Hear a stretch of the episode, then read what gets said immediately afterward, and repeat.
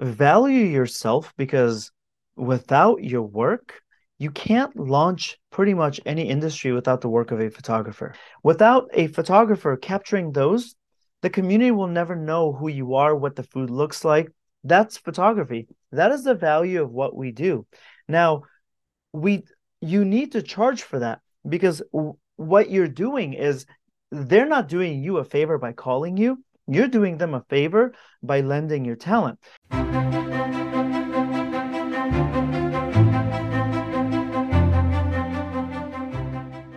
Hey, Wicked Hunters, welcome back to the Art of Photography podcast, where we share artist journey and how photography give hope, purpose, and happiness.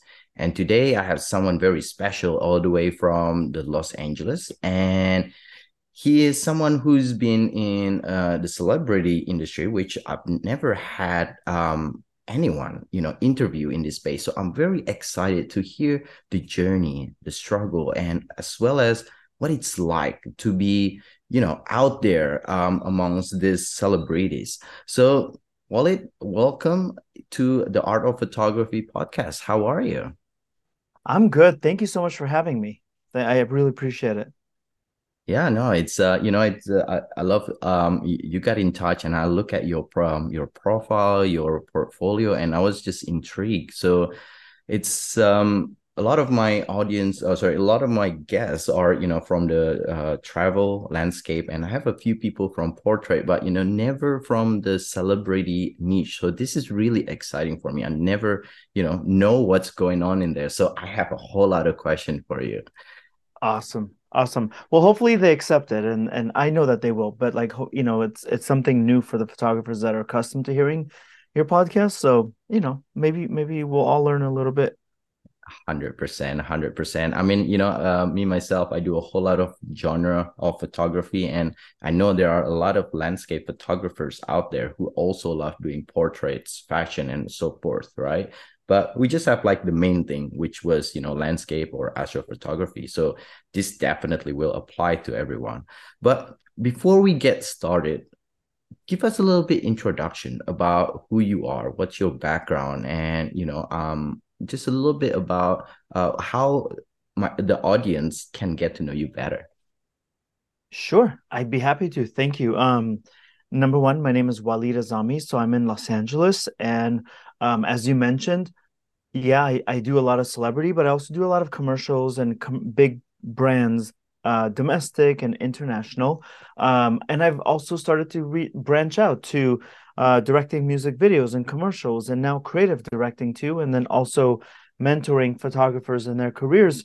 Um, and I'm very interested in landscape photography for what that's worth too. But I've been shooting for maybe about 12 years and it's been a very rough road. I, I think like most photographers listening to this podcast, but I just, you know, my goal has been for the past six years, still continuing my photography career, but then really designating a big chunk of that, I would say almost like a third of my energy into making sure my peers do well too. And whether it's from my mistakes or my uh, big accomplishments, I think there's something that I can teach people and make sure that nobody ever takes advantage of photographers and that they do well and that they get the compensation that they deserve too. So that's pretty much a little bit of a lowdown on me. That's incredible. Um, yeah, that's I love to hear that. You know, I think you know, as a photographer, it's really important to um, or as an artist, I shouldn't say a photographer because this apply kind of um on the board, is that we are um we are stamped with this notion that you know it's we can't make money from photography and you know it, right. it doesn't it doesn't produce um it doesn't make a living basically you know like the starving artist mentality and we know that it's not true because you know right. like there are so many different photographers already have made it and there's a lot of mentality i think behind that so I, I was curious are you were you um born in um grew up in LA itself, or what's a little bit of your uh, personal background? Um, no, definitely not raised. Well, I guess somewhat raised in LA, but I was born in Kabul, Afghanistan. So oh, I'm wow. a total war baby in that sense. Um, wow. refugee in America. Um, never took a photo class in my life. Never ever, like not even one class. One time actually, um, I did at the junior college, um, take like try to take an intro to photo class, but on on week number two, I quit because the way that they were moving at that speed, and I just thought I was like, oh my God, you want to tell me about the history of this? I just want to know how to do it. And so I just didn't show up anymore. Uh, terrible student in that way. But um, yeah, that's my background. So I didn't come from a family that had photography in its blood. I didn't have any special connections. Um, just a lot of hard work, some luck, and lots of hard work again. That's incredible. And so, what did you, you what did you study um in in the in in in college or university? Where did you get into, or did you ever go into college and university, or you just throw yourself through into photography right away? No, I was going to actually become a teacher, and not because I really, really wanted to be a teacher. I actually think it's the most important job in the world. I really do. Besides being a good parent, um, is that, but my mom was a teacher, my aunts were a teacher, my grandfather was a teacher, so really th- that does run in my blood, and I think that it um, was the most, at least on paper, like the most free job, like the freeing, liberated, independent job, but it's really not. These poor teachers, they have to work, especially in America. It's really hard for teachers. But um, my my, I was a history major, and then my specialty was the Israeli Palestinian conflict. So I just became obsessed with that story and um, really dug deep into that one. And then after that, I end up working with Madonna right afterwards. Completely different, 180 degrees. But I will say though that my history was um, what really helped me excel in that office because Madonna would be, "Hey, we need we need to research this one thing for the world tour," and people could not research. I don't know why people couldn't research. And I was like, just wait. Just wait. I'm about to kill you guys with like the 17 books I pull because of this, you know? So um it helped me in that sense. But no, I never studied photo. That, that is incredible. It, it kind of fell in my lap. What what what a story, you know. Um I think this is what actually, you know, just the other weekend we went for a catch up with a few friends and he mentioned this notion that you know um, everything we do in life is an admin an administration to get to what we want to achieve. And this is exactly it right? Um, a lot of people nowadays especially with the instant gratification. We we don't want to put in the work. We don't want to do this admin and we just wanting to get the result. But without this administration work you're never gonna get there because you won't have enough information knowledge. And this is a really great a uh, great demonstration of that. You just show that you know you have the, the the study that you did have nothing to do with photography but yet it is what opened you to the world of photography. Now, I'm I'm quite interested. Um, how did you come across Madonna though? Like, you know, like did you just uh, were you working for her or you know that because that's a pretty different niche, right? So that's interesting yeah. to hear. yeah, I know, and I know that when I say that, a lot of people are like, "Well, great, somebody." somebody just opened the door for him and and lucky kid at the time and you know and life was just easy. It actually wasn't easy. And and here's the thing is that um now I had and I still do a small list of people that I really wanted to work with. Um, one was like director, documentary director Michael Moore. Um, another was Bill Clinton. Not not not anymore though, but just like at the time it was important. I was like, I really want to work with this guy because I thought he was going to make a lot of positive change and everything. And there were some other people too on that list, but on that list was Madonna. And why I really, really liked her is because um, visually, I was a fan of every single person that she ever brought on her team.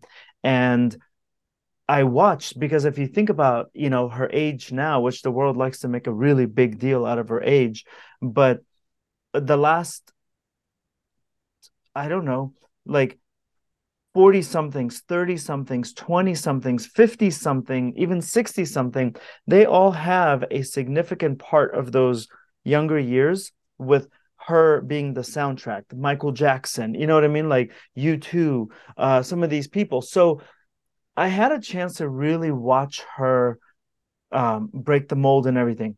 But all that to say that she was always on my list of people that I wanted to work with.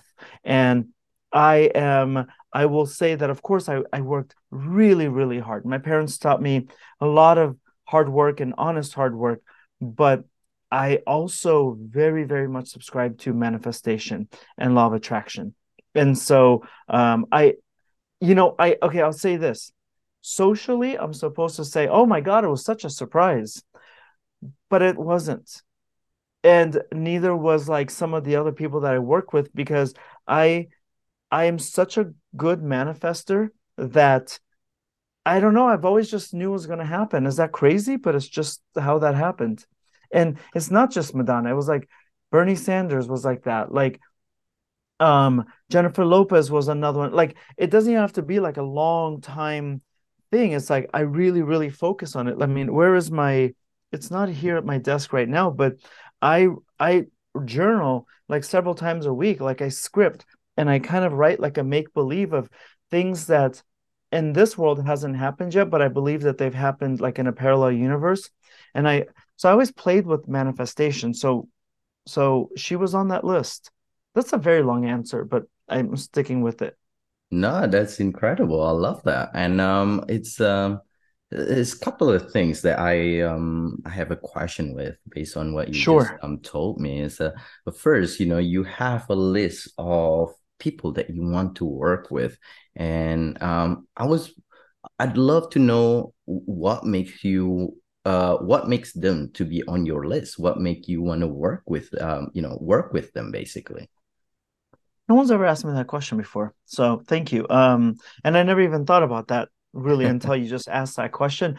Um i really admire people that want to change the world. Even if they've negatively accidentally made like a really but people that impact like it's one thing to be on stage and to go, oh, look at me with beautiful lights and beautiful costumes and all that. But it's another, but how many artists do that now? I mean, there's a lot of artists that that have incredible shows, but how many of them change culture? And I I don't think any of them really have changed culture in that capacity. Michael Jackson would be another one. You know, um, Elvis Presley, the Beatles, these people change culture globally.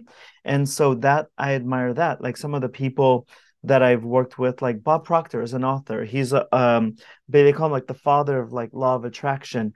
He changed the way an entire culture, he introduced law of attraction to so many people. And now the world is catching on to it, at least the Western world um, finally is catching up to. So to me, anyone that wants to change, make an impact, I'm always going to be a huge fan.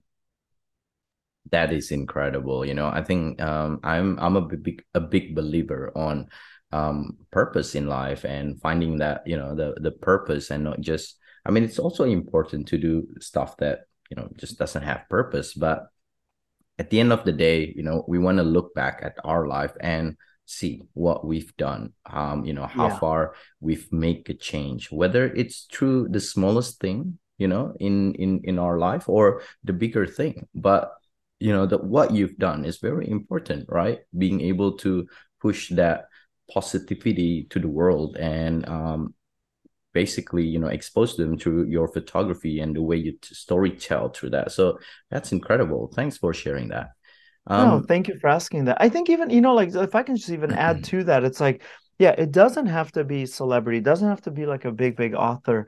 Um, it could be like, for example, you have a large part of your audience is like they're landscape photographers, but if you are exposing that landscape to the world and you're able to show the beauty of a place that people normally may not have thought about, that's like a huge service that I think you've added to mankind.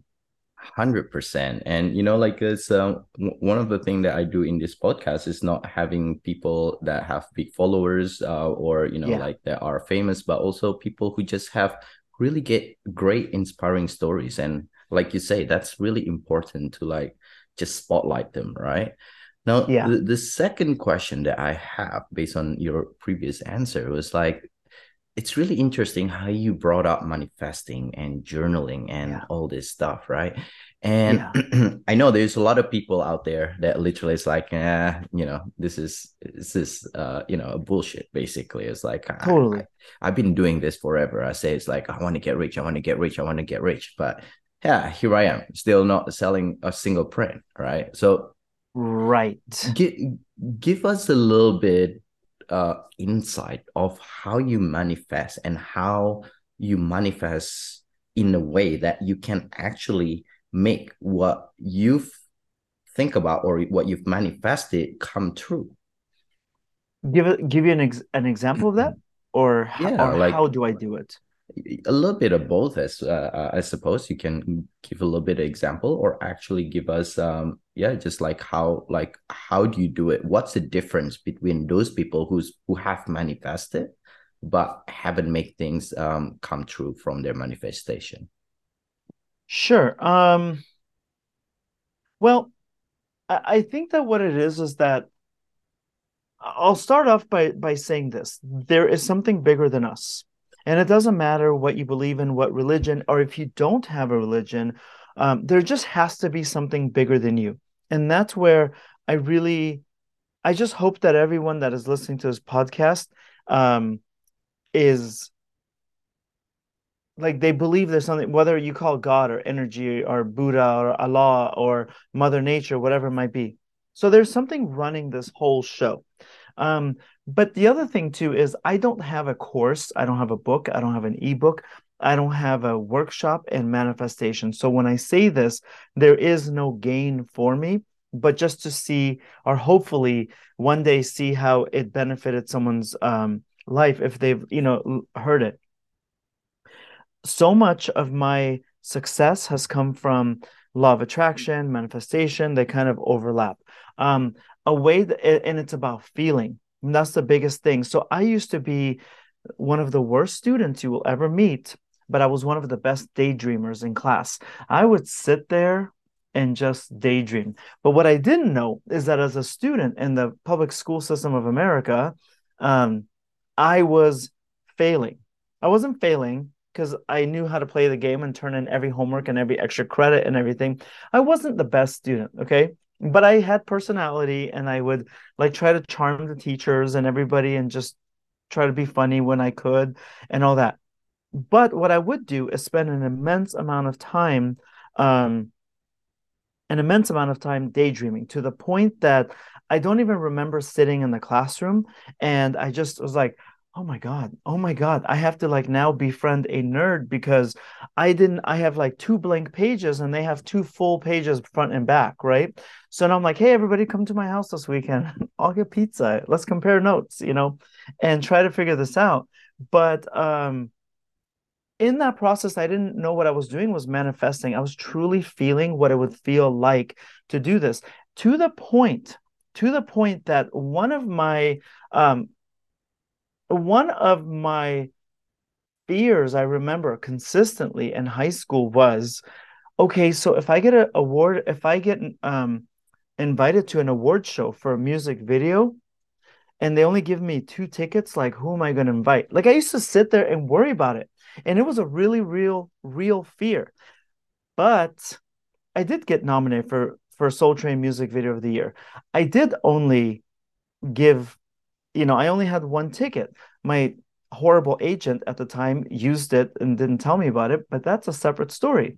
But it's like it comes so true. Um, I guess okay, so your listeners are like, yeah, okay, great, great work for you. How do you do it? Um, one thing that I do is called scripting, and scripting is like, oh man, where's my actual journal? Somewhere in, in a bag or something. But I sit down for maybe 15 minutes and um, I'll sit at a desk, I'll go in a coffee shop, just somewhere comfortable, and I will write five things. So this is like truly uh, okay, five things that I already have in my mind. I may not physically have it at the moment, but it is coming for me. It is coming to me. And so I'll write five things and I will write, I'm so grateful that blank. I'm so grateful that five times. Then I will take those five things and then write almost like a like a journal like a diary journal one and two pages something like that and then i will use those five bullet points in a story as if it already happened so for example i might say um, i'm so i'm so grateful now that i finally have the beach house that i wanted three levels on the side of a hill not across the street, but the side with the ocean, right? And then I'll just say I have that. But for me to really believe it, to really feel it, what I will do then is I'll, after I, I list those five bullet points, and I'll write like a journal. And I'll say, I'm so thankful now that I finally have my beach house that I wanted. And it's amazing. It has like these Spanish tiles that I really like, which make it very uncomfortable in the winter because you have to wear socks all the time inside the house. But um, but in the summer it's amazing. And the only part i don't like is when my friends come over my family comes over and then all the footprints are there and i have to mop it up afterwards. But i'm so thankful i've that many people in my life because we get to go downstairs down the gray steps made of wood to the ocean and we get to swim and come back up to my house and barbecue. Like i write exact things right? But then i'll actually i'll write those five things as if it happened that day so I'm so thankful my parents could do it. And I'm thankful my sister brought my nieces too, and they got to, and I'll just sit there. And it's actually kind of sounds dorky, but it's actually fun for a minute and you're just pretending you have it. And the idea is that you write it until you feel it. And then yes. you just leave it alone. I will say I'll give you one quick example because I know you have other questions too. Is here's an example of scripting, just one of many that have worked out for me in the past three years. I had a job uh, where I was photographing for a new startup clothing line, and the owner decided to decided to go to Bali and go on hmm. vacation, and and that's amazing, right? Amazing for you. But if you have a brand new company, why would you leave all of us alone for your first ever photo shoot? Very bad decision as a CEO.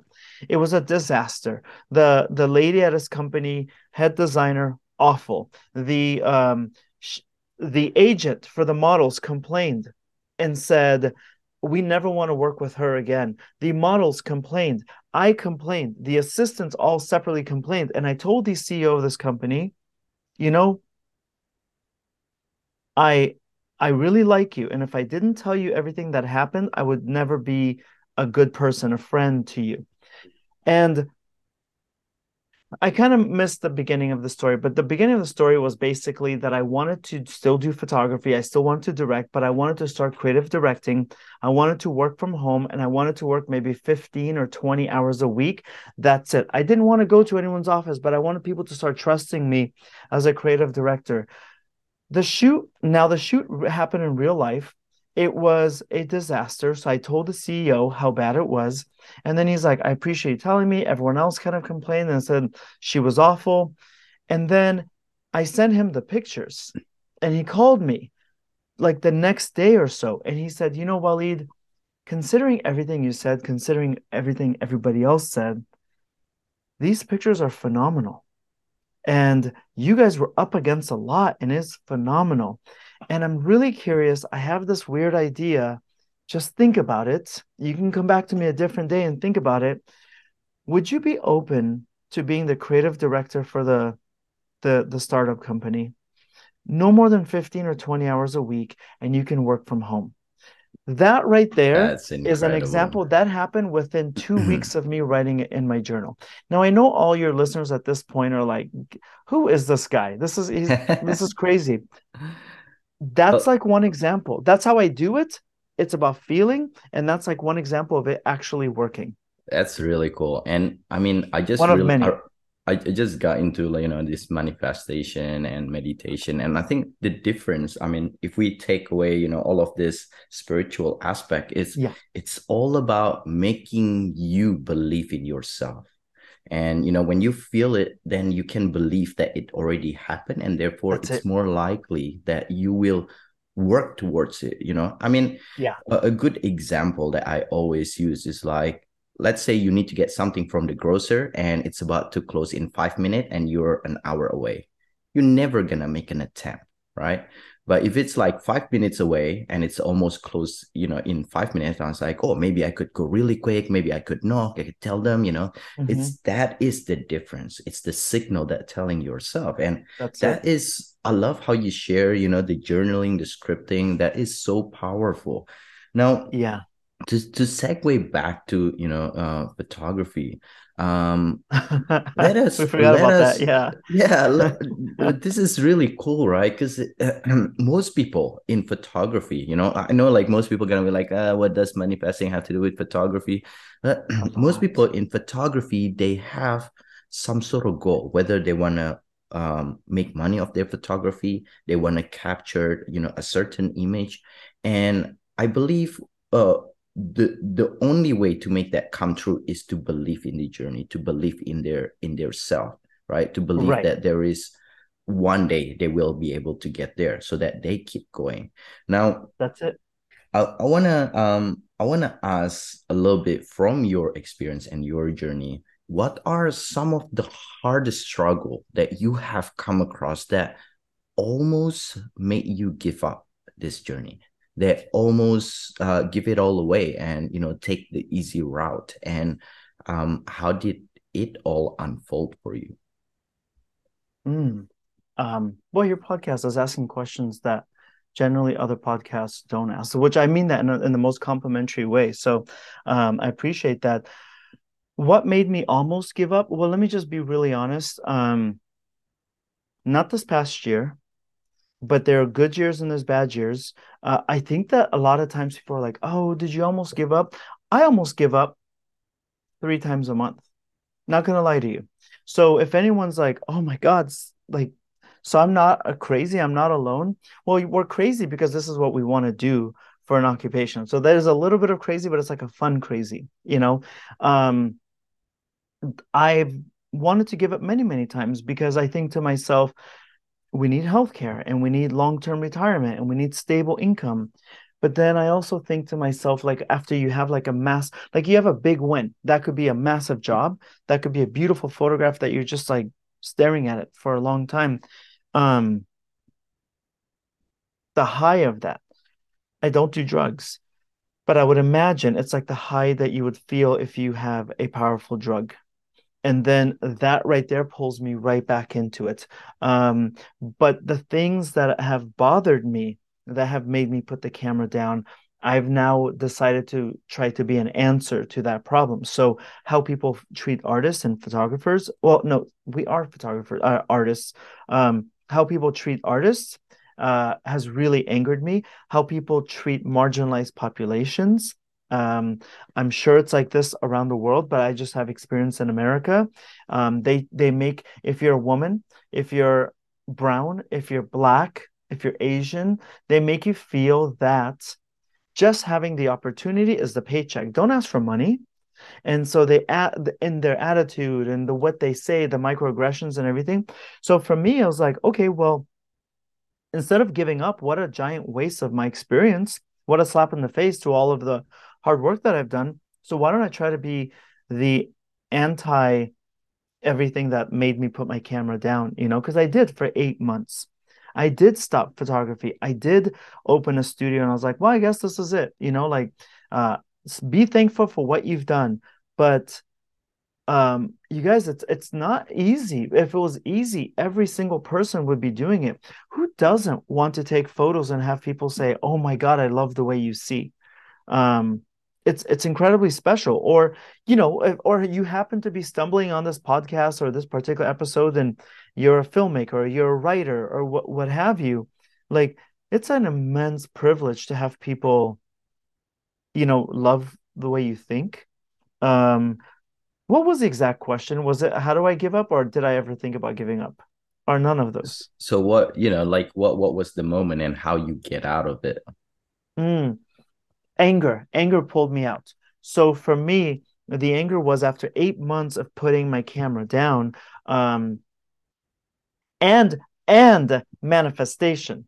Okay so here's this is going to take a little bit but i promise listeners it's worth it okay? So anger got me really upset when i said okay enough is enough and I'm going to make sure that I use my experience to help other people. So I started what at the time it was called How to Photograph. Now it's called Walid.azami on Instagram. And I was anonymously helping photographers with tips and suggestions and pricing and marketing and copyrights and uh, lighting and editing and all those different things and I just was like, you know what's going to happen? No one's going to take advantage of any of these other people, um, and I'm going to use that experience of the bad and the good. And then that account grew. Now we're like at fifty something thousand, and it grew and grew and grew because people are like, "What is this?" Because it's like legitimate information that's really helping people do better. And now my name is attached to it just because it's it's easier, you know. And I want people to know who I am and and reference my work you know to to weigh it against the advice. So that was one way that i beat it was um, just saying you know what? I'll show you. I'll show these record labels that no one could take advantage of photographers anymore. I'll show these big corporate companies that you can't just bulldoze over people. And i'm going to make sure that i give my community the tools that they need so that they know how to um, get out of your no not even get out of the way they like punch back basically. So i've I have tons and tons and tons of screen captures that people are like, thank you so much. Because of you, I've gone full time. Because of you, I was able to stop a situation. But the manifestation one, here's a, a is it okay if I go into one more example of that? Because I want to give this mm, gentleman yeah, credit who's sure. no longer with us. But if you've ever seen the the DVD uh, the the movie uh, The Secret or read the book The Secret, by Rhonda Burns. The movie is opened by a gentleman by the name of Bob Proctor. Bob Proctor is like the they consider like the father of law of attraction.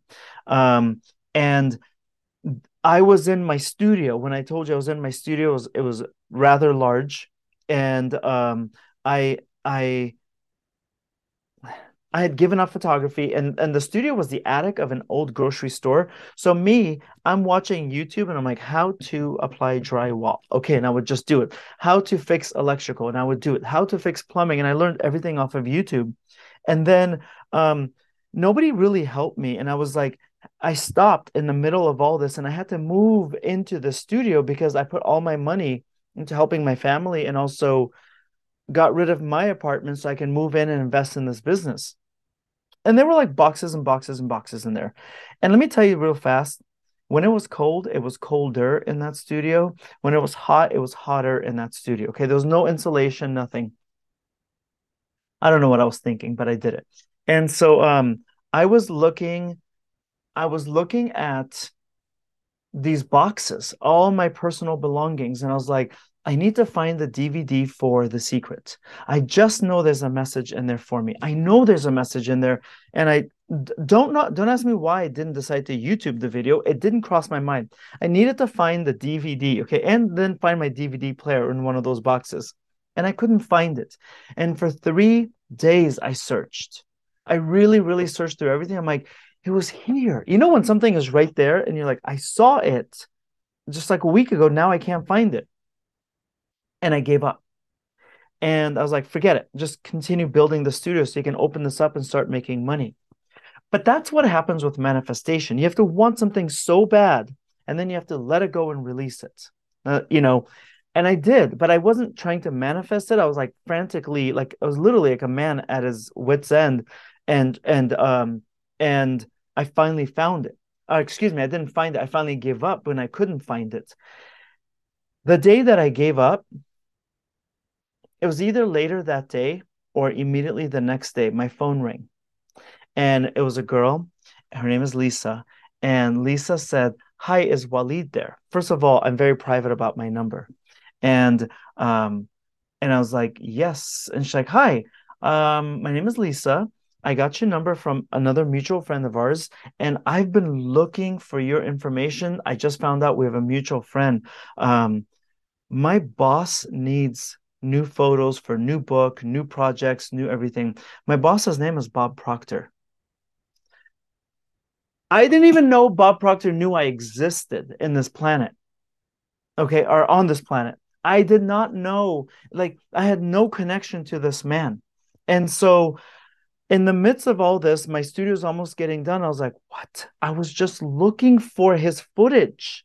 And now his office calls me, and they're they're based in Arizona. And when he came, I told my producer Matt, I was like, go all out, all out. Like make him feel like a king. Take out of my money take out of any department money. Make sure there's beautiful flowers and like desserts and like just a beautiful thing because i just i was so nervous about this. And um bob came so we shot some stuff and the pictures are still being used and they're widely used still. And i was by the window of the and maybe Isabel, uh, my assistant, can send these photos and I'll give her these photos to you. But I was by the window, and Bob and his partner Sandy Gallagher were in the hair and makeup studio, and I was just by myself setting up the next shot. And Bob is a very airy, light little walk, you know, like a much elder man. And he walked up behind me and he just put his hand lightly on my shoulder and he said, You know, Walid, I've photographed with a lot of photographers in my life. And one of the other reasons why I gave up too is because I thought I was no longer an artist. And my agent made me really feel like I had, it was gone, you know, that I was just a machine. And so he put his hand on my shoulder and he said, I've shot with a lot of photographers. And um, I got to let you know, shooting with you is different. He's like, I, he's like i've just the way you shoot the way you see things the way you direct things like i've never shot with anyone like you. And then and this is like in a youtube video so if anyone's questioning it this has been timestamped many times over and blogged and everything. And um he said i just feel you need to hear this but you're truly an artist and so I had like this weird perfect storm of like anger. I was like, I'm going to help these photographers. I'm going to make sure that the industry never abuses photographers. But at this other time, at, at the same time, I was also manifesting literally a one particular human being on this planet. And he called my office and he came to my studio. And then he put his hand on my shoulder and said, You're an artist when I thought I wasn't anymore. So please, you guys, please don't dismiss law of attraction and manifestation. That was really the main point of that example. Wow. Um, that was a really great story. Thanks for sharing that. A long story. And, I, I'm trying yeah, to get better at these. No, no, that's that's good. And you know, like sometimes when you when you shorten it, you kind of miss the um the whole right. sense of it. So um I I think it's it was great. I love hearing, you know, a lot of photographers out there or um, yeah. I, I, would say a lot of photographers stop being artists when yeah. they started trying to earn from their photography right? I mean yeah. I, I really don't know any photographers who got into photography because they want to make money because there are hundreds other photography uh, jobs or other profession that is much simpler if that's what you're after most of the photographers who want to earn money is because they love photography. They love how yeah. that makes other feel through their storytelling and photography, and they want to do more of that, right? Yeah. So I feel like, and I don't get me wrong i i got there as well. You know i i actually hit a burnout and that's exactly is very similar to to what you say really? is that i stopped being an artist. Instead i was like about you know how do i make money? What people like you know what sort of photo photo that will give me the most likes on instagram and so forth. So your message right there i think is just very important that you should never forget why you started, why you get into yeah. this business, that you are an artist. And that is the thing that, you know, make what you do is beautiful, right? So thanks for sharing that, Wally. That is, um, you know, a, lot of message behind that story and a lot of advice behind that story. Um, that is incredible.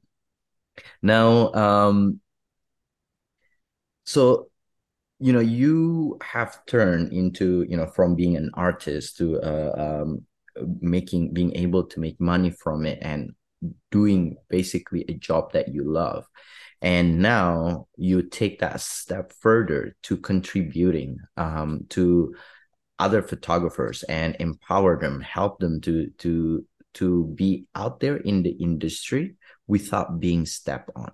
Now, one thing that I'd love to hear from you is how do people value themselves and their work? Because mm. I feel like as an artist who kind of get into um who who who trying to transition or even who's been in that industry for a long time as an artist we love to get our story shared. We love to have our photography you know in in this publication and so forth and show our message and and our vision to the rest of the world right? And for that reason i feel like a lot of us don't take don't value monetary um monetary incentive as much uh, compared to being exposed until we really need them and it says like well man i can't really make money from this you know this is not working out photography is not a good profession and so forth and i feel like that's when a lot of people kind of give up. So going back to the question is you know despite all the feeling of wanting to share um, our work share our story to more people out there how do we value ourselves and say well I do want to share this, but I also need to eat. I also need a roof to to live in. And how do you connect that to so that photographers who are listening right now, whether they want to do it full time as a hobby or part time, know exactly how to value their work and um and and sell as well as you know um offer their work to um basically you know anyone like the the audience out there? Yeah. Uh great question. Um well i went on i late, lately i've been going on a huge tangent about this. Value yourself because without your work and it doesn't matter if you do landscape or or or commercial or uh, portraits or babies or weddings what what have you you can't launch pretty much any industry without the work of a photographer Okay. So it's just not going to work. You can't launch a world tour without the photos. I just like did something for Tiziano Ferro. He's about to go huge in Europe, about to go on a major world tour. That's my photo. He released an album this last Friday, two days ago. That's my image. He's on Italian TV shows right now with my images behind him. Amazon has massive billboards all over Italy, like building size ones, uh, that we can send you, the, you know, copies of those. That's my image. You can't do that without my work, right? Now let's talk about um, what about the personal photography? Because not everyone wants to do commercial. You can't tell family history. You can't tell uh, future generations that haven't yet even been born if the photographer didn't push the button and perfectly frame people. That's your value. You can't sell your grandma's favorite recipes in your restaurant that you've been working over like uh, you put the kids to bed and you bathe them and put them to bed and you feed them and then you go and you work on this little by little perfecting the recipes. Without a photographer capturing those the community will never know who you are what the food looks like. That's photography. That is the value of what we do. Now we you need to charge for that because what you're doing is they're not doing you a favor by calling you you're doing them a favor by lending your talent. Now, let's look at okay, if you said a, a large percentage of your audience is landscape photographers, imagine just the way you can represent a, a, a geographic area the way you can represent um, places that people will go to like the amount of landscape photographers that get jobs with let's just say unique situations uh tours like wildlife tours like uh boutique hotels that just like you can't dress something you can't sell an expensive home anymore without beautiful portraits on the wall. The image behind you is this beautiful nightscape with uh, the milky way galaxy and all that that you wanted to pay money for that and hang that up on your wall um i don't know if that's a wallpaper or that's truly your living room so i just realized it could be a wallpaper but that regardless it's someone's living room and it's like we do so much and even if you do landscape like you're literally selling serenity you're selling peace. Somebody wants to pay for your art put it up on their wall in their living room. They want to stare at it. They want it to be in the background of home videos and and photos and everything like that. They want that art to be a part of their Christmas dinners and Ramadan dinners and Hanukkah dinners and everything else. You have a tremendous amount of value. The problem is that somebody told you a long time ago that you can't love what you do and make money for it. And that is one of the most criminal things ever. And then to make it worse, you believed it. To further make it worse, you choose to pass it on little by little by little by little. Complete bullshit. And if you think about it, you should be able to put food on your table, have money for retirement, a vacation, love what you do, and make an impact and enjoy a full time income from it. Because I would say this to any photographer what if you hated your job? Like, what if you hated your job? And I don't want to disparage any occupations, I won't name anything, but we all would hate to do something. Would you charge for it? And they always will say, Oh, yeah, for every minute that I'm there, I would charge for it. So, why do you want to get paid if you hate something? Why, why can't you love something and get paid for it too? But people like me that uh, are yourself, you know, like with this amazing podcast, we can share our stories with you. We could tell you that we're able to do it. We can tell you that we want to help you do it.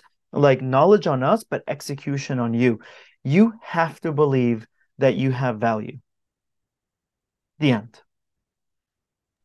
That is incredible. Um, I love, I love a few things that you say, but the the one thing that really hits me is um, the fact that we do the things that we hate and we want to right. get paid for it but when it's doing the things that we love we don't yeah. seek as much and that why that not really you know interesting yeah yeah i love that. I love that. That is great. So all right. So okay. Now you gotta look at i suppose you know um coming through um what you just said there you know we have to kind of step back and realize yeah. what is this false belief that we tell ourselves? You know what was who told you a long time ago that you can't make money from what you love which which what you said earlier right now yeah. okay let's say we find that right um okay i know there was this time and then okay it's not true based on you know the story that you tell that it's very true you know without photography without artistry life is boring right? Everything is just black and white. It's just a plain wall with nothing in it right? So yeah. so you value yourself you value your uh, your art uh, your art. Now the problem that i see a lot of photographers come across is that okay well you know what? I value this an x amount of money. And then you go to other you know you, you, go to your customer and say well this is an x amount of price if you want to have this beautiful piece on your home and they would go like nah that's too expensive it's like i could get an x amount of dollar which is you know probably yeah. like 10% of that i could only pay 10% of that from somewhere else and you know get the same amount of um a feel for example and yeah. i feel like that is one of the problem that we come across in this industry is that we're continuously uh, being compared with something cheaper and we that really take away our confidence right? Before it's like oh man like i i feel like this worth a thousand dollars but this guy told me that you know he only willing to pay like maximum $300 and you know he saw it somewhere else for $200 how do you overcome that? And um yeah like how do you go from there? Um yeah that's a solid question. So how you overcome that there's two things that's going on here. And number one you have not fully expressed your value to your client. Now you never want to say i am valuable. No. They're they are saying to a particular person, I only want to pay $200 for this because in their mind, no, you say you're a thousand, but I think you're only worth 20% of that. You are acting like a heavily discounted item. Okay. So a lot of this is psychology. And I'll talk about, you know, I talk about this in my step pricing course, Secret to Easy Photography Pricing. And it doesn't matter what kind of photography you do, we break down what kind like how you present your prices, what to ask the clients, um, how to analyze a situation. If they say this, you say that, you know, all kinds of scripting and everything, your market value and all that. So, what I would say, number one, is determine your value. It should be high, and then portray that to the client. So, one example would be okay, here's an example. I will have a photo shoot on Tuesday, and the client was referred to me. She emailed me through my website. I got the email and I said, Amazing. I kind of vetted who this person was. And then I said, Would you be open to having a phone conversation? Because I don't really just give my numbers out to anybody. And she said, Sure. And we had a Zoom call. And I I asked the questions that I teach in my course, but I also ask these questions. Tell me about you. Tell me how you want people to feel. Tell me about um, uh, the the goal of these images. Why are you doing it? Why did you not like the other one? What did you like about the past shoot, and what did you not like about it? And I built this entire thing because I can't price something for you if I don't know what you want. I'm not I'm not a vending machine where I'm just like, here you go, two bucks, and that's it. No, what we do is photographers, you are luxury items, but sometimes you behave like a discount item. So pause a little bit, slow it down, and really get to know them. In the process, she said to me, Walid, I've never had a photographer inquire this deep about what was important to me, why um, I was doing the shoot, and it really, really made me think. Thank you so much. That right there, I didn't have to say, hey, hey, I have value. Nope, I just d- displayed that in the kind of work that I do.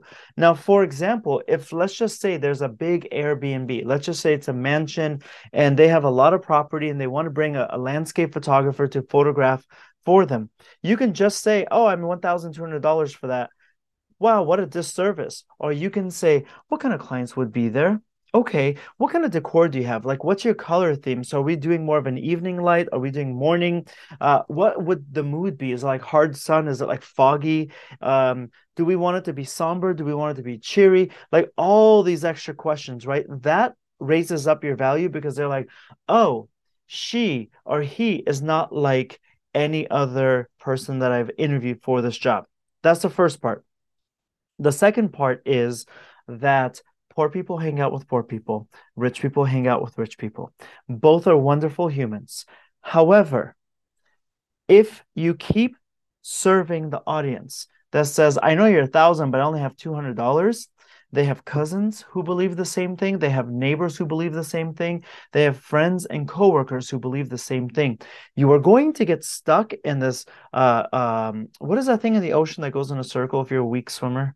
It's like a whatever. It's like a not a tide pool. It's a uh, it pulls you out and um I know what you're talking about. a rip current. About. Yeah, that's right. Yeah. Yeah, yeah, yeah. So it's like this rip current that keeps pulling you out, or even like a hurricane, it just keeps spinning you out and throws you right back into the cheap people, the cheap people, the cheap people. Now they deserve great photos too, but let that be someone else's problem. That's not your problem, dear listeners. Okay. But if you decide to serve an audience that really values the time, the expertise, your artistry, they hang out with people. They refer people to you that have the same belief. So if you have clients being, nah, I know you're a thousand, but I only have $200, $300, you are very much in the wrong circle. At that point, do everything you can to leave that little rip current that keeps pulling you in and go somewhere else that's easier said than done. But oh, you know like a really shortcut way of saying it is okay where would your client hang out? Where would your perfect ideal client hang out? If you're doing let's say landscape photography and you want to sell a thousand dollars for a massive print um, i would really want to be at the wineries you know and taking pictures out there and letting these people that can enjoy these these little weekend getaway vacations see you with a camera and ask questions and see the work. Put yourself where they hang out. You don't want to go photograph outside of a Walmart parking lot. That is a great advice. And I love how um you know you you give a lot of example for people at different niche, and I think that's really cool. Um, it speaks a lot about what you probably you know teach in your course because I haven't taken it myself, so I can't really say to it. But yeah, I'm trying to win over these landscape photographers. no, I'm it's, trying. It's, re- it's really good because yeah, like you know, you really bring it back. You know, you're a celebrity photographer, uh, fashion portrait, but you really bring it back to like you know that at the end of the day, it doesn't really matter what sort of artist you are. The fundamental, the, the way you think is the same, right? And I yeah. feel like a lot of people get really caught up on that. It's like, well, yeah, like, you know, I don't know if that works for me because I'm a landscape photographer. And like, well, I don't know landscape photographers, I'm a nature photographers. And I feel like we we label ourselves and yes. instead of using that as a strength, we actually use that as a weakness, as an excuse. So I really love how you kind of merge all this together and say, look, guys, it doesn't matter who you are. It doesn't matter what sort of artist you are this still works, right? So that yeah. is incredible. I love hearing that, and I'm sure the audience will get a Thank lot you. of value for that. Now, one more question around around the, uh, sure. the, the pricing, right? So, excuse me. this is something that I also come across a lot. Is that okay? Well, well, it, you know, that's really good advice. I I agree with you. I need to get out of this, um, you know, current and um riptide, and I need to go to where my customer at right? But the problem yeah. that i have is that i need that money. I need that money to put uh-huh. my next meal on my my my table right? I need that money to to pay for the rent for the electricity. I sure. I i i don't know how long will it take to build uh, you know all of this right?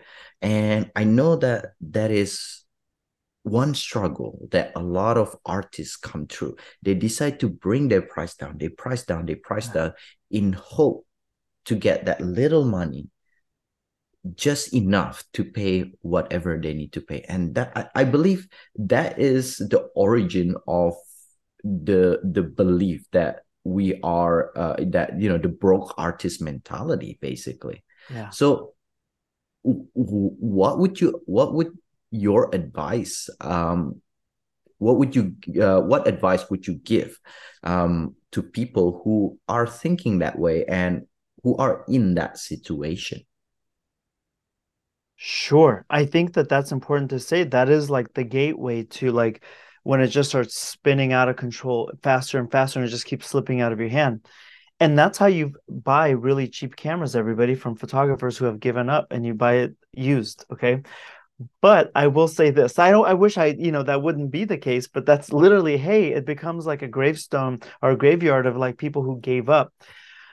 Um, the one thing is I will say this, if you're a photographer, I don't care what you photograph, do not ever, ever charge hourly. Ever. Ever, ever, ever, ever. In fact, when like in my step pricing course you also get like a year's worth inside this private facebook group i have told them that if I find out, because I will snoop, because I do care about my students, that if I see you guys charging hourly, you're out of the program. Out. I don't like it. Absolutely not. So, that, first of all, please don't charge hourly, everybody. But what do you do? Well, I'll say this. Sometimes you just have to put food on the table and that's your only choice. So you have to do what you have to do and take care of yourself and your family first. Assuming you have a tiny bit of a cushion, okay? You have a little bit of freedom to be able to try something new. Don't, I would much rather you go deliver food for people and get tips rather than take cheap clients because it's a very, very small industry. If you work in fashion, everyone knows each other. If you work in documentary, everyone knows each other and all that. Once word gets out that you are the cheap photographer, good luck trying to find your way back to the top. It's kind of like in high school. Um, we knew the people who were, oh boy, okay, we knew the people who were easy and you can hook up with them if you needed to. And you knew the people who were like, no, they're not that type of a person. It doesn't mean it's right, but it happens. And word gets out so fast. Everyone knows, like, you might as well get like this uh, like this tag on your forehead that says easy, cheap, uh, um, free photographer, whatever. So don't do I'm just going to use just for round numbers. Let's just say you want to charge 1000 please everyone charge more than that. But let's just say you want to charge 1000 and you're like I'm just going to grab these $200 jobs and pay the bill. I would much rather you go deliver food, go drive an Uber because at least what you're what you're doing is preserving your name and your brand in the market. Because once you're the cheap one good luck coming up. It's nearly impossible. I would almost rather say rebrand yourself get a whole different business name or go to a different market. You can start high and you can find reasons to come down. Maybe it's a christmas special. Maybe it's like uh, favorite clients type of special valentine's day okay and i'll give you an example of how you can um, charge cheaper and still win.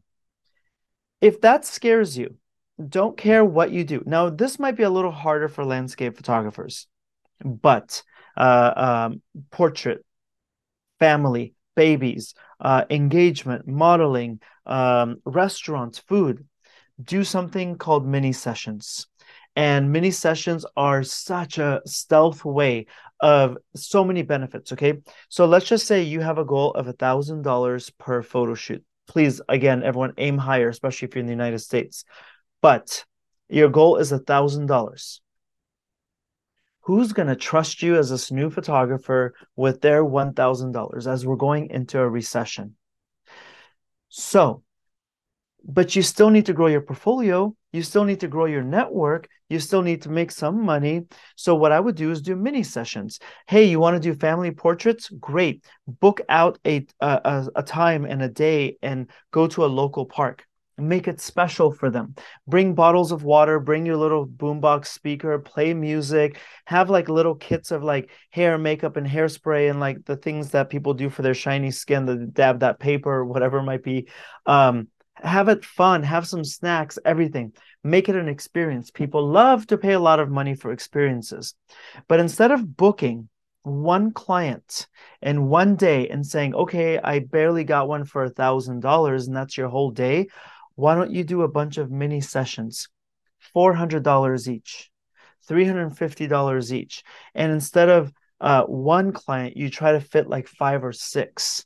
And you actually end up making way more money you end up getting more practice as a newer photographer because you don't have to manage somebody for like five hours. You have them for 45 minutes. You have way more images in your portfolio because you have all these different faces and you get to benefit from these people who so if if i if you were to take my family photo for a thousand dollars um you hope that i put you on instagram and i tag you but if you were to put like eight, nine, ten families there, at least half of them are going to tag you. You're going to enjoy the benefits of their network and it starts growing. So in, invest in mini sessions. That also means that if they can't yet afford your full rate and they could only pay the mini session rate, then what happens is they get a little sample. It's like an appetizer at a restaurant. You get a little sample and um, they will save up. They're like, oh my God, it was such a fun experience. We should do like a half day with a photographer next time, or maybe a full day. And that's how you grow your business. So, like a tactical thing that I would do that, never charge hourly, ever, ever, and make it an experience too. But if someone doesn't want to pay, you're in the wrong audience. Go get another job and treat that other non photography job as an investor. So I don't care if you don't want to drive people around in an Uber. You just say, cool, today I made uh, $125. That's think of Uber as an investor in your company. And now you can start saying, okay, I'm going to now go sit at the expensive coffee shops and edit my pictures there so I can run into rich people. You can also find yourself a rich husband or wife that way too. But that's a whole other podcast. that is great. I love that. I love that. How do people do it? How do people find their, you know, their their yeah. sugar mama, sugar daddy? They go to rich bars. oh, that is funny. Not science. And um, yeah, that's that. What a great advice. And you know, that's it's just I think that will open up a lot of objection, a lot of doubts that people so. have, and um, it, it it just goes to show how much value you give on your course, right? Um, Thank you. But one thing that I'd um I'd like to kind of follow up on that. Um, sure. Is that okay? You talk about this notion of okay, go to where your customer uh, hang out your ideal customer i should say not yeah. just your customer you go to where your customer your ideal customer hang out and appeal to them in a way that they want to be appealed to right because yeah. that's that's what like you can't um I think one way that you were uh, that you put it earlier is like you can't you know dress all um, hippie and go to a high end place and try to sell people at a high end place, for example. Correct. Right. You Correct. have to kind of uh, walk the talk and basically be become one of them or you know relate to them. Now, one thing that I like to get your um, your response on is once you do that, there is still this one thing that is difficult to break, right? Um, to be able to put your work out there is trust, right? Well, yeah, they may come to you, and then you might you may be dressed and you know walk the talk and talk the talk or whatever it is, and you go like, well, you know, I'm here, and this is you know, I'm I'm looking fancy, and you know, I'm I'm this sort of photographer, but they look at you as like, okay, well, you know, have you ever sell uh you know for example an art with uh, that high end price or um you know what's what's the value and so forth right how do they trust you if you just got out of this um riptide you know and you move into this um the people who just want to bring you down and you know ask for everything for nothing to this place yeah. where people actually value your work right? How do you get that trust and how do you get them to invest on you and your art um, for the amount or the value that you value your art? So, so that I fully under, I want to make sure I understand. How do you get people to trust you with their money and their project and all that, right? Correct. Okay. Even if so, if you if you just got out of this like you know like let's because uh, you say earlier like leave this thing that like um, keep asking for more but doesn't pay anything you know go cheap find town. a different place. Exactly cheap town. We're going to a new city it. okay. We're going to a new city. So but you're you're nobody there right? You're nobody there. So how do you build that trust? How do you get that trust so that people invest on it? Because um, you know that first person who believe in you really gonna open up the doors right? Um, that yeah. gonna become your uh, portfolio they're gonna become your success story. But how do you get that first person to invest and believe in you? Of course. Um, well here's the thing. What i touched on a minute ago which was mini sessions. So you're new in a market and you're like hey normally i would charge let's say a thousand dollars or five hundred dollars for this quick family christmas card photo shoot. It's $150 right? That's a fast way and like a small investment for people to be able to give you a chance. That's the first one. And the second one how do you get people to trust you is let them see your work. So walk with a camera what like like people walk their dog uh walk your camera. Go to a coffee shop put your camera right next to your laptop okay? Invite people for that. You know how they say like okay if someone dresses very sexy they're they're inviting um eyes to like look at them. If someone dresses very intimidating they're inviting judgment. So when you walk and i'm not saying it's right or wrong. I'm just saying like it, it happens right when you like it's kind of like the people that fly with their Louis Vuitton bags. I'm like, you are inviting theft for people to open your bags at the airport and start going through your stuff. So when you go with a camera, you are inviting conversation. And people will ask, Oh, are you a photographer?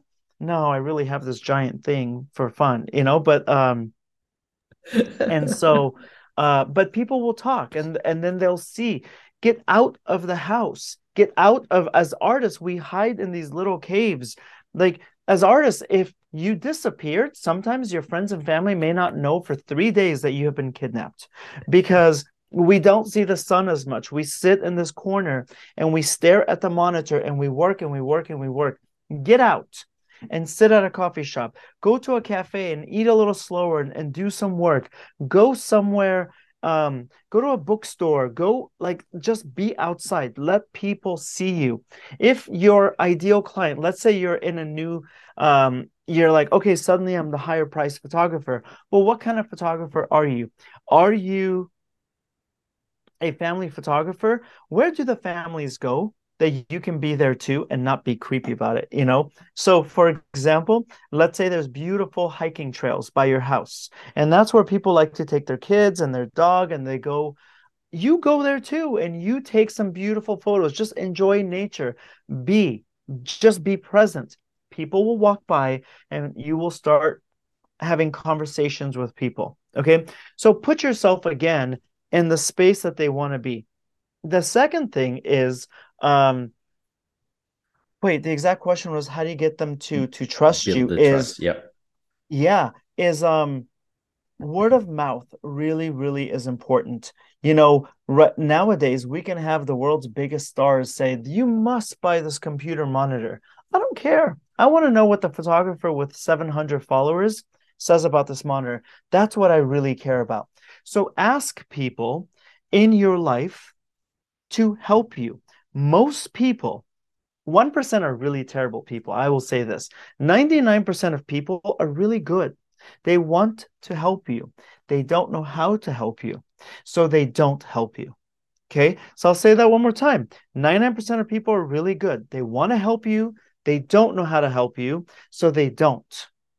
If you were to actually ask for people to help you and say, hey, um, I am new to the market and I really want to get into photographing um, for restaurants in the area. Do you know anybody like that could really benefit from a menu revamp or reinvention of their menu? You'd be surprised how many people know somebody who knows somebody. Okay. Talk about it. Ask people how they can help you. Uh, tell them, hey, you can really help me by connecting me with the HR uh, lady at your office if she's doing all the LinkedIn portraits. You can really help me by connecting me to your mom group. You can really help me by, I don't know, like connecting me to three people um, in an email. Ask people for help.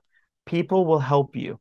And I know that this makes people like really freak out. Like I have that in my course. We have a whole script of how you do it and what step and when, but it does help um, I'll give one more tip just to like make sure maybe you know different things help different people. So, a put yourself in their position, walk your camera. B ask people for help. C I guess is the mini sessions that really boost your portfolio fast. A lot of examples, but maybe I can do a quick fourth one because I kind of promised something. Um, off the top of my head, I think you know what you help people. You know how I said have people help you you go help them.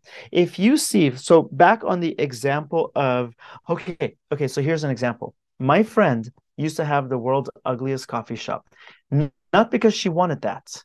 I was like, yo, the art here is so ugly on the walls. It is so ugly. It's criminal. Like it's like you almost want to call the police. It is that ugly. Okay. but people would hang out there and I would say, Hey, Camry, your space is so cool. It's this beautiful little cottage. People come here, you're near the university. What if you put like different kinds of art that that showcase that upscale the furniture, the the walls, the flooring, everything, and it just looks more like a gallery versus like grandma's old cottage. and grandma died five years ago, but you haven't remodeled the cottage yet. Okay. And um help people. And maybe like in that case, offer them some portraits and say, Can we put this up on your wall? You can have my business cards on the side of your counter. If anyone wants to buy it, give them my card. Or, Hey, I really, really love your restaurant. Your food is so delicious. I've been driving by your store for four years. I've never wanted to come in because it didn't like your advertisement isn't there. I see that you're a mom and pop business. And I know that you guys are doing everything. Would you be open if I helped you one day? Maybe like photograph four of your main dishes and just give you something beautiful that you can put on Instagram and Yelp and things like that. Help them. Once the conversation starts, good is infectious and it just keeps getting bigger and bigger and bigger. I know that's like kind of woo woo stuff, but that's truly help people, yeah. and then the world will help you back. That's that's um I think you know like that is so important. I love how you share that last bit, and um because help people is you know when when you uh, as it, it just take me back to the Bill Gates story, right? How when he used to be broke, um, you know, he he um he help out, and then he always say that you know it does if you don't offer a hand when you're mm-hmm. um struggling, you're not gonna help people when you're rich, when you made it, right? Because that's right. just the nature of it. So, and you know, karma always came back, and you know the other story about always i think uh, tony robbins used this story of how he gave like um, money to this um, to help out this person and during the hardest time he he was he needed that money but that person can't can't, can't pay back but in the end something opened up you know at that exact moment that he needed the money he actually get more than what he gave up and you know there's a lot of other story that you know I, I mean whether you believe it or not in karma you know if you do good it's it's natural that good will follow your way right it's practically if you scientific. do bad exactly yeah. so i really love that that that that um that advice well um well, it, it's been incredible. Um, thank you for being here. Um, usually I would ask my um, audience or sorry, my guests, um, you know, what is the one advice that they would give yeah. to the audience? But I feel like what you just gave right there is such a good advice. Unless you have any other advice that you want to give. Um, number one, well, thank you for mm-hmm. having me on and and your podcast thank you for having this podcast because I, you know, it this is all part of that positive wave of helping our peers and all of us. Because like when you do better i will do better. And when i do better the next photographer does better and we rise up together right? Or we sync together too. So i appreciate that. I guess you know what? I will just say one quick thing is um it's cliche but edit your circle more than you edit your photos so um, I'm sorry if if your friends are talking about other people, you're not gonna go very far. Like eh, truly watch your circle. You're not going to go far if you hang out with people who don't dream big, who don't scare you because they're like doing something amazing and then it makes you step up. And if you hang out with crappy people, that is your future like it is 100% so it's cliche it's nothing new but i i swear by it. Um if somebody in your family somebody that is blood somebody that is a coworker or a neighbor if anybody diminishes your goals and your dreams you don't owe them an explanation ever ever ever. Um you can step away silently. You don't have to announce it you your only job is to save that child inside of you that still wants to create and treat that situation like you're helping a child. Get yourself get that child out of immediate path of danger. Anyone that would like what would you do if someone is telling a kid you're dumb you'll never make it this is stupid like it'll it's just unrealistic. You would move that child out of that situation and tell that person to stop uh, you kind of have to really no you can not kind of you absolutely have to do that for yourself and just watch people's energy. Like people say a lot of things and then at the same time if people are really really supportive of you then keep them near and and match that energy too. So you gotta like feed them and they'll feed you back and forth back and forth. But cut out the haters. Let them let them go into like haterville by themselves and disappear. Don't care that if it's is... family, friends, neighbors, anyone.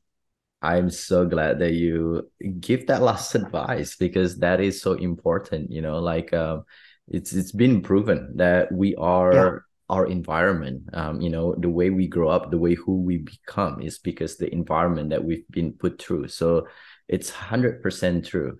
So, you know, it's I love I love how you say that because I feel like I, I used to be there as well and i know the feeling of like attachment to your family and friends and you know yeah. um i think to just add a little bit to that. You don't have to get rid of them completely, but just manage the the exposure to them right yeah. so that that is such a great advice uh walid i'm so happy to have you here um you know it's Thank been you. a great conversation um really enjoy this and prior to this i really don't know you you kind of reach out and i was like uh, I, I don't know who this is but you know this always this is why i put down the podcast it's i just love getting to know people and getting to understand their story and their wisdom and their advice that they can give out to the world. So you've done a lot of work. You've done a beautiful um, photography, you know, for artists and also projects uh, for different famous people, celebrities, as well as you know uh, your personal project. Now, for those of um, for those people who want to get to know you better or want to get in touch with you or want to find out more about you know this course what is the best way to find you um you can always you know what instagram you can find me on instagram walid Azami. you can always send dms i do get to all my dms i just think it's rude when you ignore the dms um, so i do get through all of them. I do respond to all. Um, and then from there i can guide you to like oh you know what that would be on my youtube channel or that's like a paid course or that's this blog post. Um, yeah um, and and it could be any kind of photography and it could be any stage of your career. So definitely open to all kinds. That is incredible. Yeah, we'll put all the links um, um, on the description if you want to get in touch and find out a little bit more about what Walid is doing, as well as how Walid help other photographer and artists, um, you know, to get out of this starving artist mentality, which I believe is very important. So thank you very much, Walid, for today. It has been a really good conversation. Um, you know, I always try to cap it on one hour, and I know we go over a little bit, but there is so many yeah. more That's questions. Okay. Yeah, no, of course. Um, but there's so many more questions that I'd love to uh, uh that I want to ask you. So, you know, perhaps you know, sometime in the future we'll get you back, but I really appreciate your time. Appreciate all the wisdom that you give uh, me as well as the audience, as well as I appreciate you know your positivity and you know the the the positive vibe that you bring to to this uh, conversation. Thank you very much. Thank you. I was I actually had a really not well, why would I say actually? I had a really good time. I'm very conscious not to say that and I said. Um I had a great time. Thank you. And and uh, um, my assistant Isabel found. I said, let's find the best podcast that we can go visit, and you know, and yours definitely was right there on that list. So I'm I'm very thankful to um, have it, had this opportunity too. Oh, that meant a lot. Thank you very much. Yeah. All right, you. Wicked Hunters. Um, thank you for being here. Thank you for tuning in for another podcast. Hopefully, you listen and apply what you have learned today. And you know even though this was a conversation walid have given a lot of wisdom a lot of advice on what you can do if you do want to make your money uh one if you want to make money out of your art um whether you're doing a hobby you know part-time or full-time. And you know it's it's only knowledge is only a potential power and only it only become your power when you apply it. So make sure you you do what what walid um, have told you right? And if you want to learn more about what he does to help more of you out there then please do check out the link on the description. But with that being said um you know we do this um, every month, every week to get other artists into the podcast. So if you do enjoy this conversation, please do leave a review so that other people who are looking for wisdom, inspirations, and who are hitting the brick wall and um, burnout can get out of it through some of these inspiring stories and advices from photographers all around the world. Well, with that being said, thank you very much for being here. Keep creating, keep being creative, and go out there and shoot. I'll see you later.